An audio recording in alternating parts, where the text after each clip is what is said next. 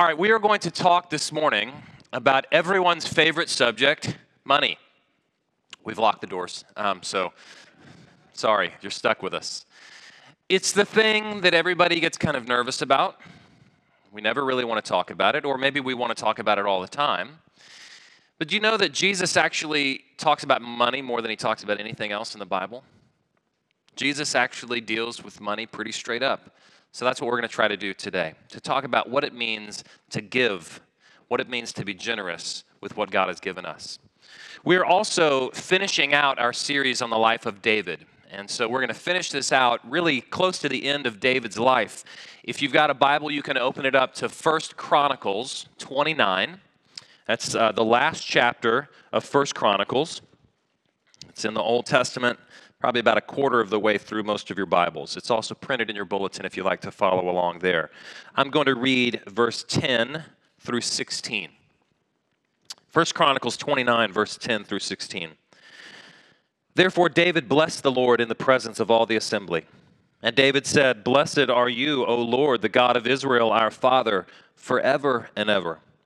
Yours, O Lord, is the greatness and the power and the glory and the victory and the majesty for all that is in the heavens and in the earth is yours. Yours is the kingdom, O Lord, and you are exalted as head above all. Both riches and honor come from you, and you rule over all. In your hand are power and might, and in your hand it is to make great and to give strength to all. And now we thank you, our God, and we praise your glorious name. But who am I? And what is my people that we should be able to thus offer willingly? For all things come from you, and of your own we have given you. For we are strangers before you and sojourners, as our fathers were. Our days on earth are like a shadow, and there's no abiding. O Lord our God, all this abundance that we have provided for building you a house for your holy name comes from your hand and is all your own. This is the word of the Lord. You pray with me? Lord, we are thankful for your word. We're thankful for your goodness, for your character. I pray that you would open your word to us this morning, that you would soften our hearts to hear it, that your spirit would be at work, unstopping our ears and unblinding our eyes, that we might be those who see you more clearly, who see Jesus more clearly, see our need for him more fully, and come to love him more completely in doing so. Lord, will you speak to us this morning through your word? We pray in Jesus' name. Amen. If you give to the church, you'll get back a lot more money in return.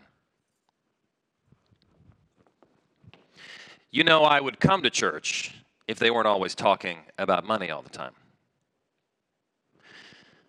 If you just have enough faith, as evidenced by your giving, then God will prosper you and your life really will look healthy, wealthy, and wise, and everything will be fine.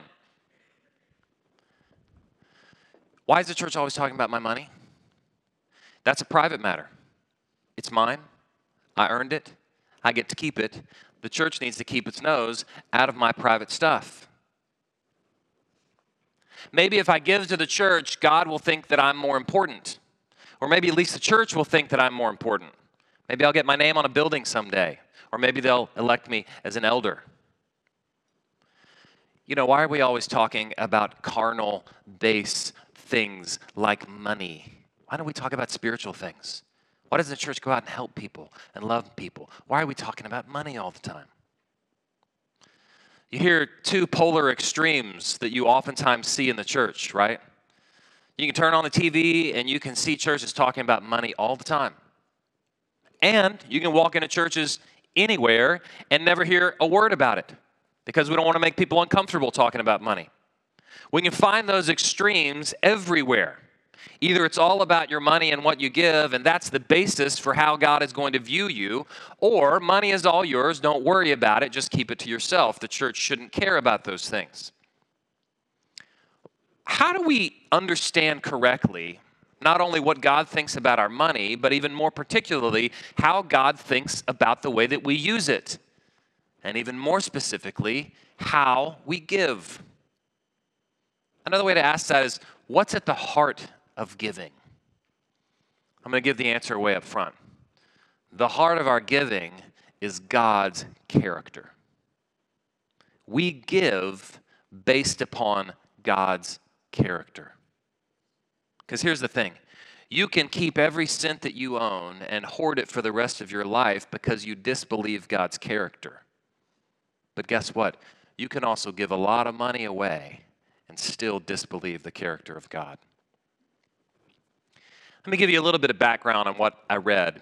What we read was actually a prayer by David. If you're just joining us, we're actually finishing up a series on the life of David, the greatest king in Israel, the forerunner to Jesus, the one who would kind of lay the path for the Messiah to come. And at this point, David's actually late in his life, he's close to death. We've already been through seeing David as the shepherd boy and as the champion of his people over Goliath and over their enemies. We've seen David anointed, and God actually make this deep covenant promise with David that he will have an heir on his throne forever. We've seen the kindness that David has shown to someone like Mephibosheth, Jonathan's lame son, and we've seen that that is reflective of Jesus' kindness to us.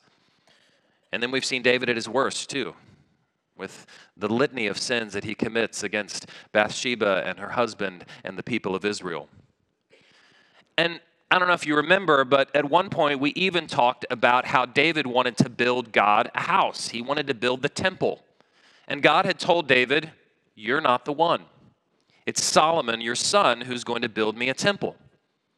Well, at this point in David's life, he's come to grips with that. He's okay with not being the guy. In fact, he's given Solomon, his son, a charge. It's really a beautiful, tender moment between father and son where he takes his son and he says, Listen, You've got a huge responsibility ahead of you. But then David actually kind of does one better, and he says, I'm going to help in this by raising money for the funding of the temple. And so David gives not only of his own, out of his own pocket, but actually all of the heads of the families in Israel do the same thing.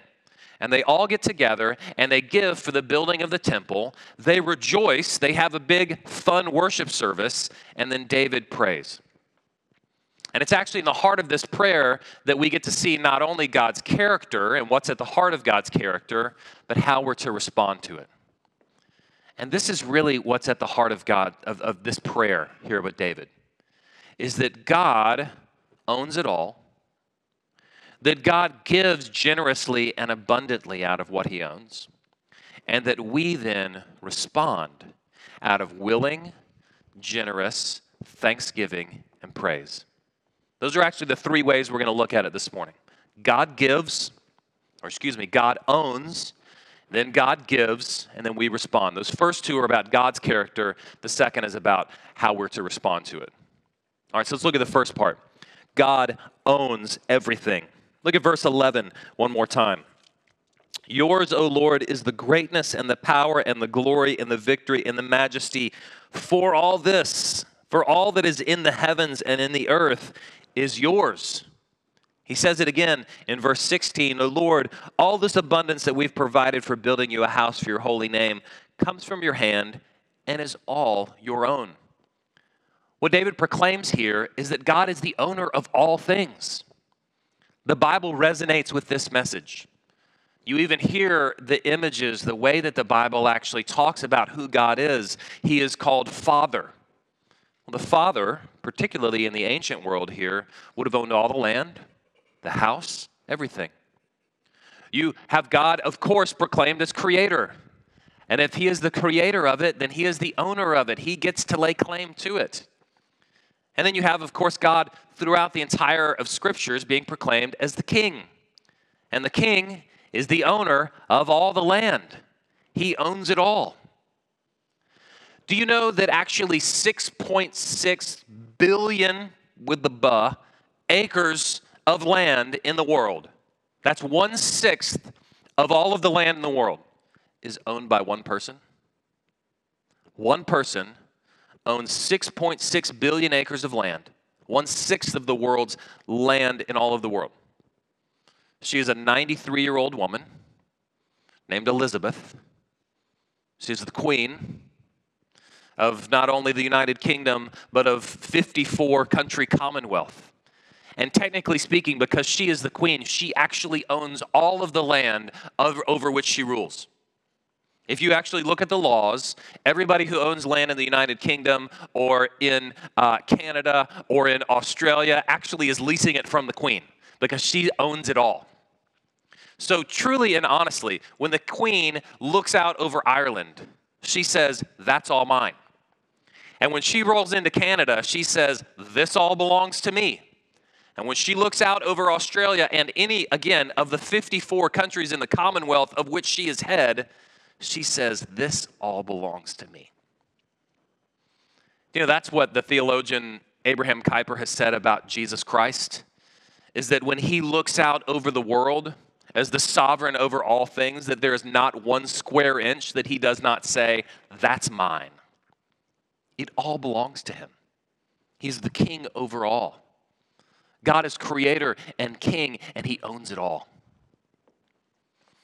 Now, I know that may come as a surprise to some of us that the things that you think belong to you actually don't.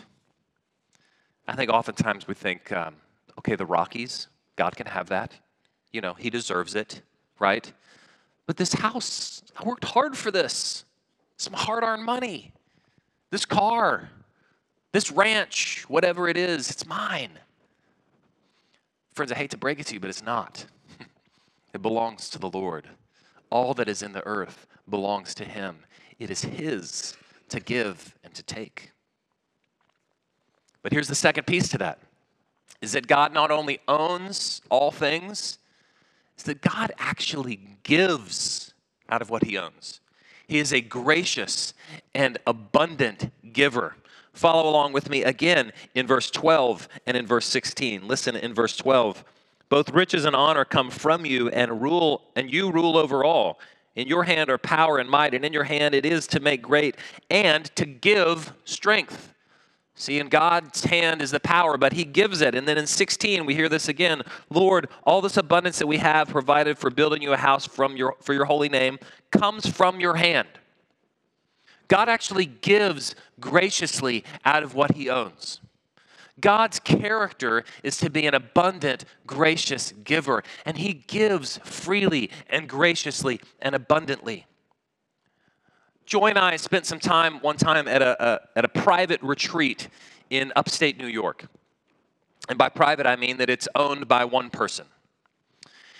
And by retreat, I mean that it's about 2,000 acres of nature preserve and by retreat, I mean that it's these two 15,000 square foot lodges connected by an underground garage that parks 50 cars. And by garage, I mean there's taxidermy in the garage. And by taxidermy, I mean like a picture, a scene of a moose being attacked by a pack of wolves, okay? Like something you would see in a museum. And in this place, there was a roving staff of five during the time in which we were there, and we were the only guests there. And this staff was simply there to serve us. So by retreat, that's what I mean, is that one of those staff members was a five star chef who would say things like, What do you want for lunch today? Do you like sea bass? That kind of thing. There was a hot tub inside one of these lounges, these lodges, the size of this stage, built with rocks, stones flown in from Colorado, just because they had better stones in Colorado. There, there was retinal scan devices on the doors because the week before we were there, Dick Cheney was there. That's the kind of place we were.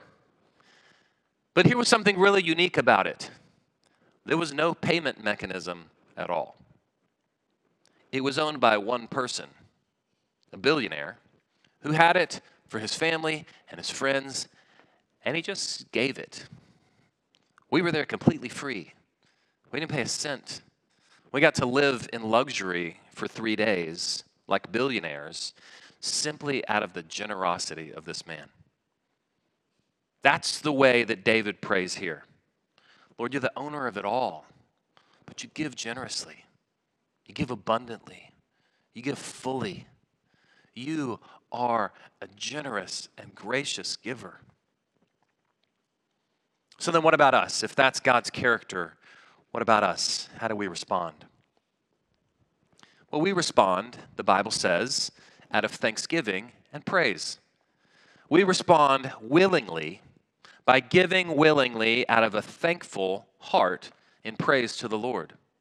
If we know that God owns it all, and we know that God actually has given us all that we have because He's generous, then we can respond with open hands. Lord, it's yours anyway. You've given it generously and freely and fully, and so we are then responding willingly to the Lord in thanksgiving and praise. So, once again, here's the formula God owns, God gives, we respond willingly by giving as an act of thanksgiving and praise to Him. Now, I've said that a few times because it's really important. It's really important that we get that formula right because we can get it deeply wrong and err even on two opposite sides.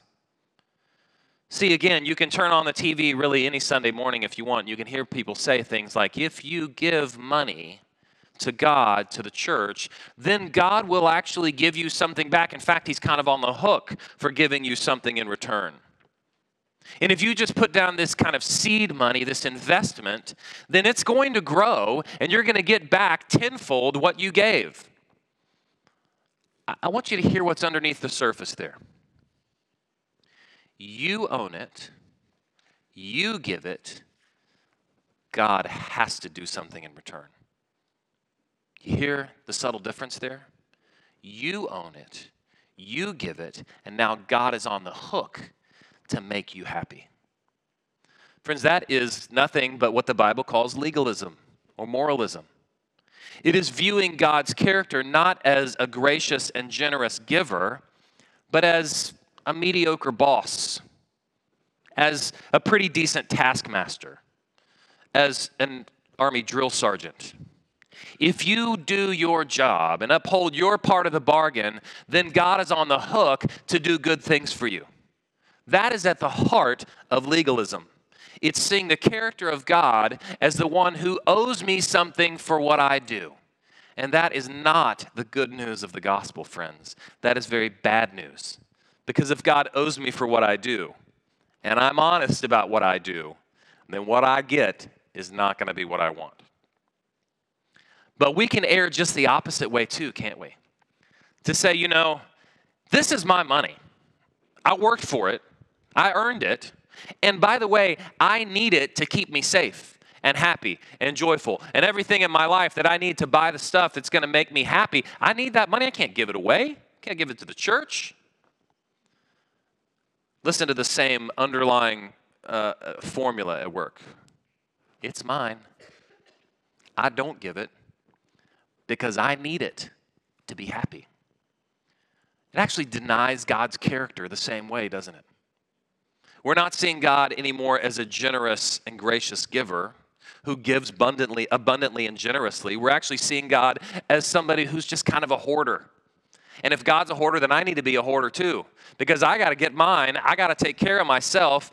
I'm the captain of my own soul, or at least my own checkbook for sure.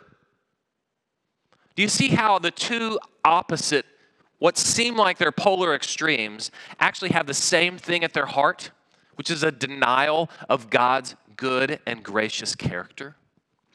Denying that God is a gracious and abundant giver. But, friends, the Bible proclaims that He is, that His character is to give, that His character is to give abundantly and graciously and generously and that we give out of response, not to earn, not to protect, but to worship. So, how do we do that? Well, you've probably heard the word tithe before. It simply means a tenth. And in the Old Testament, God's people were required actually to give a tenth of what they brought in. It's oftentimes called in the Bible the first fruits they would harvest their crops, and the first and the best of that they would actually return to the Lord. Interestingly, actually, uh, if, if you start to read what scholars are, researching about tithing in the Old Testament, when you start to add up kind of all of the tithes that were required, you get to a number that's probably closer to 20% than 10%. And there's a lot of debate then, actually, on in the New Testament are Christians required to tithe? Is that same kind of 10% still there? Honestly, there's a lot of questions about that. Let me tell you what there's not a question about. God's character displayed in the Old Testament is displayed actually in the New Testament even more clearly as a generous giver, as the one who gives generously and abundantly. And so, really, for the last 2,000 years, Christians have used as a general rule of thumb this idea that we give back 10% of what we have. And that actually seems to be a pretty good sweet spot for how to deal with our hearts. And hearts is the big key here. I heard a story one time of a, of a, wise pastor of a very wealthy church, and he was sitting down, he was talking to a man who made about $3 million a year. And this guy was saying, You know, I just don't see how I can bring myself to write a $300,000 check to the church at the end of the year. And this wise pastor said, Well, let's pray about that. He said, Lord, I pray that you would reduce this man's income to a place where he feels comfortable tithing on it. See, he knew the issue wasn't the money. I mean, this guy had plenty of money, he was well cared for. And honestly, even if he had just given 1% to the church, that would have been a pretty sizable check. But he knew that it was about this man's heart.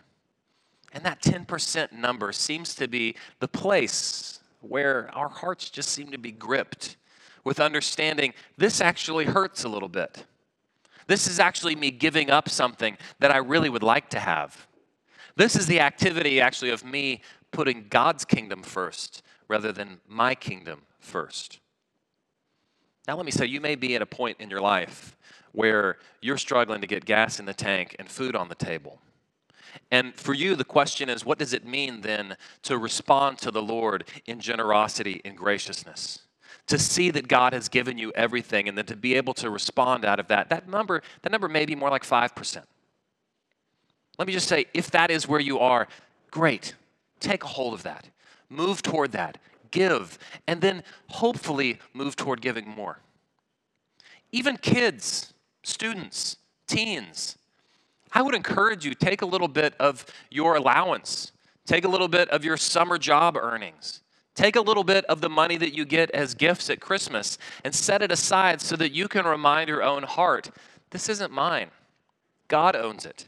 And out of a response to his gracious character, I'm going to give back. But let me also say that there's probably some of us out here for whom 10% probably won't cut it. That when you start to ask the question, what does it mean for me to respond to God's generosity and His graciousness, His abundance? What does it mean for my heart to be moved by that? Is that you may come up with a number far greater than 10%. John Wesley, who started the, the Methodist Church, pretty famously kept his standard of living the same all of his life. And as his income grew, by most accounts, by the end of his life, he was actually giving more like 75 or 80% of his income away. Because he had simply said, For me to respond to God's graciousness, this is what it looks like. Now, I understand that won't be the response that most of us are called to, but it's a helpful question to ask. What has God given me? How is He calling me to respond in generosity? We're going to do something a little different this year. I, say a little different. It's not like we have a long history to go on. But this year, as we enter into 2020, we're going to ask the members and regular attenders of this church to give us a projection on what you might give in 2020. That's for two main reasons. The first is that hopefully tomorrow, when you get an email in your inbox from me, and it talks about this and it gives you a link on how to go fill out this projection, the biggest thing that we want it to do is that we want you to enter into that prayerfully. We want you to enter into discussion with your spouse if you have one, and with the Lord in prayer about God's abundant blessing and how you might respond. We want to put that before you so that you can actually wrestle with it in your heart because we think that that's actually good for us. And then, secondly, we actually think that it's good for the church too, so that we actually can be better stewards of what God gives us. We can better know how to budget, how to plan, how to move forward, and what 2020 is going to look like. Let me mention one last thing before we close. If you were in here at the very beginning in the call to worship, you heard me say this is that we oftentimes think that thanksgiving comes from joy, is that when we're joyful, we're going to be more thankful, we're going to give more. That's true. It does work that way. It also works just the opposite way. Is that actually thanksgiving leads to joy? Is that if you want to be more joyful in your life, if you want to see God actually create joy in you, be more thankful. Begin to take inventory not just of the things that you've been given, but of the character of the giver. I'm going to pray for us in just a second, and then we're going to spend just a few moments maybe starting this process of projections. But I, I, want you to not write any numbers down this morning. I simply want you to start thinking about God's generous character, how He owns it all, how He gives freely and abundantly, and how He calls us to respond. Let's pray.